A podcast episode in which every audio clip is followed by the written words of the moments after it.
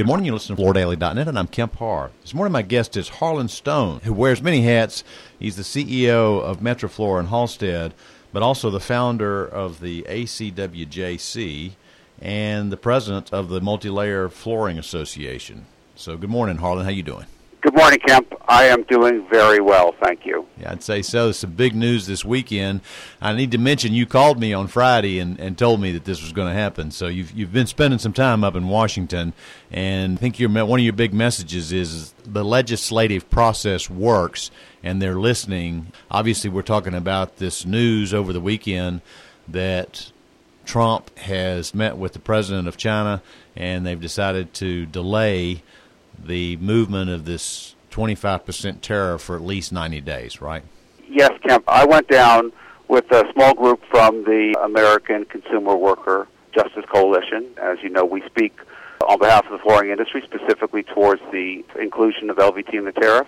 And uh, we had very productive meetings with over two dozen congressmen and senators while we were strolling the halls of the Capitol. And the overwhelming percentage of them all believe that 25% should be avoided and that the war should be scaled back and that negotiations should take place. And that's exactly what happened over the weekend. We got some very positive feedback from Republicans, Democrats, uh, Northerners, Southerners, senators, and congressmen and women that this was a topic that was hot in Washington and that not only the president's office, but the U.S. Trade Representative's office, and that the cabinet members were all engaged with the Congress on this subject. And, and the message I have for everybody is the American legislative and democratic process is alive and working in Washington, and if you make your voices heard, good things can happen. And that's exactly what happened to us this weekend. And you're also saying don't let your foot off the pedal. Continue to contact your representatives and push for whatever you feel like is the right position here, right? Absolutely, and we will be motivated. Our 140 member coalition will be highly motivated, very excited about this news, and uh, they, they I gave them an update on Friday and another one today. And yes, we're going to be getting out there, getting ahead of this, and, and continue to make our voices heard in Washington.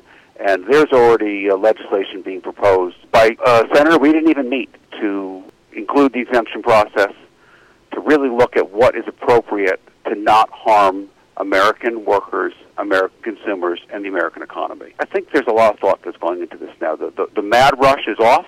There's a great window here to get a proper, comprehensive, and mutually valuable solution to this trade issues with China. So part of your message, I think, too, is the fact that in these meetings you held last week, over 95% of the people you met with feel like that LVT should be excluded from the tariffs, right? That's right. Look, there's a law. This is all controlled by a law written in 1974, the 1974 Trade Act. Section 301 is a section of that law. Mm-hmm. And clearly stated is the need for an exemption process for any items that would have an inordinate effect on American consumers or American small and medium sized businesses, which are the drivers of American economic growth and employment growth. And we in this industry have a lot of small companies. Of our 140 members, we count approximately 50,000 employees among those members, not to mention all the ancillary people who benefit from their activity installers, truck drivers, sample makers, printers, etc. Not to mention the workers in the ports.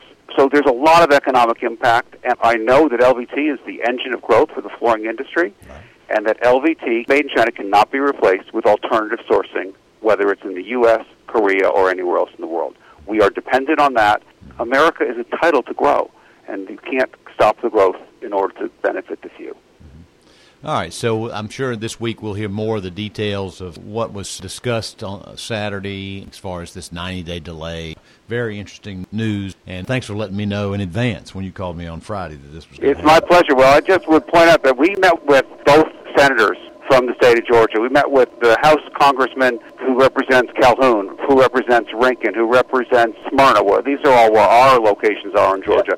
And they are firmly in favor of the growth of the flooring industry. Right. And they are united in a loud voice, Democrat and Republican alike, to support our industry because we're their constituents. And right. this is what's really critical is the constituents have the voice in America. We should never, never, never forget this great benefit that our country provides to us. Okay, let me just, most people know this, but obviously you're a major player in the LVT business and specifically in the rigid LVT business. So, how's business for you this year? I mean, I'm, I'm guessing it's, it's pretty good, especially since some people were probably pre buying in fear of this 25% tariff.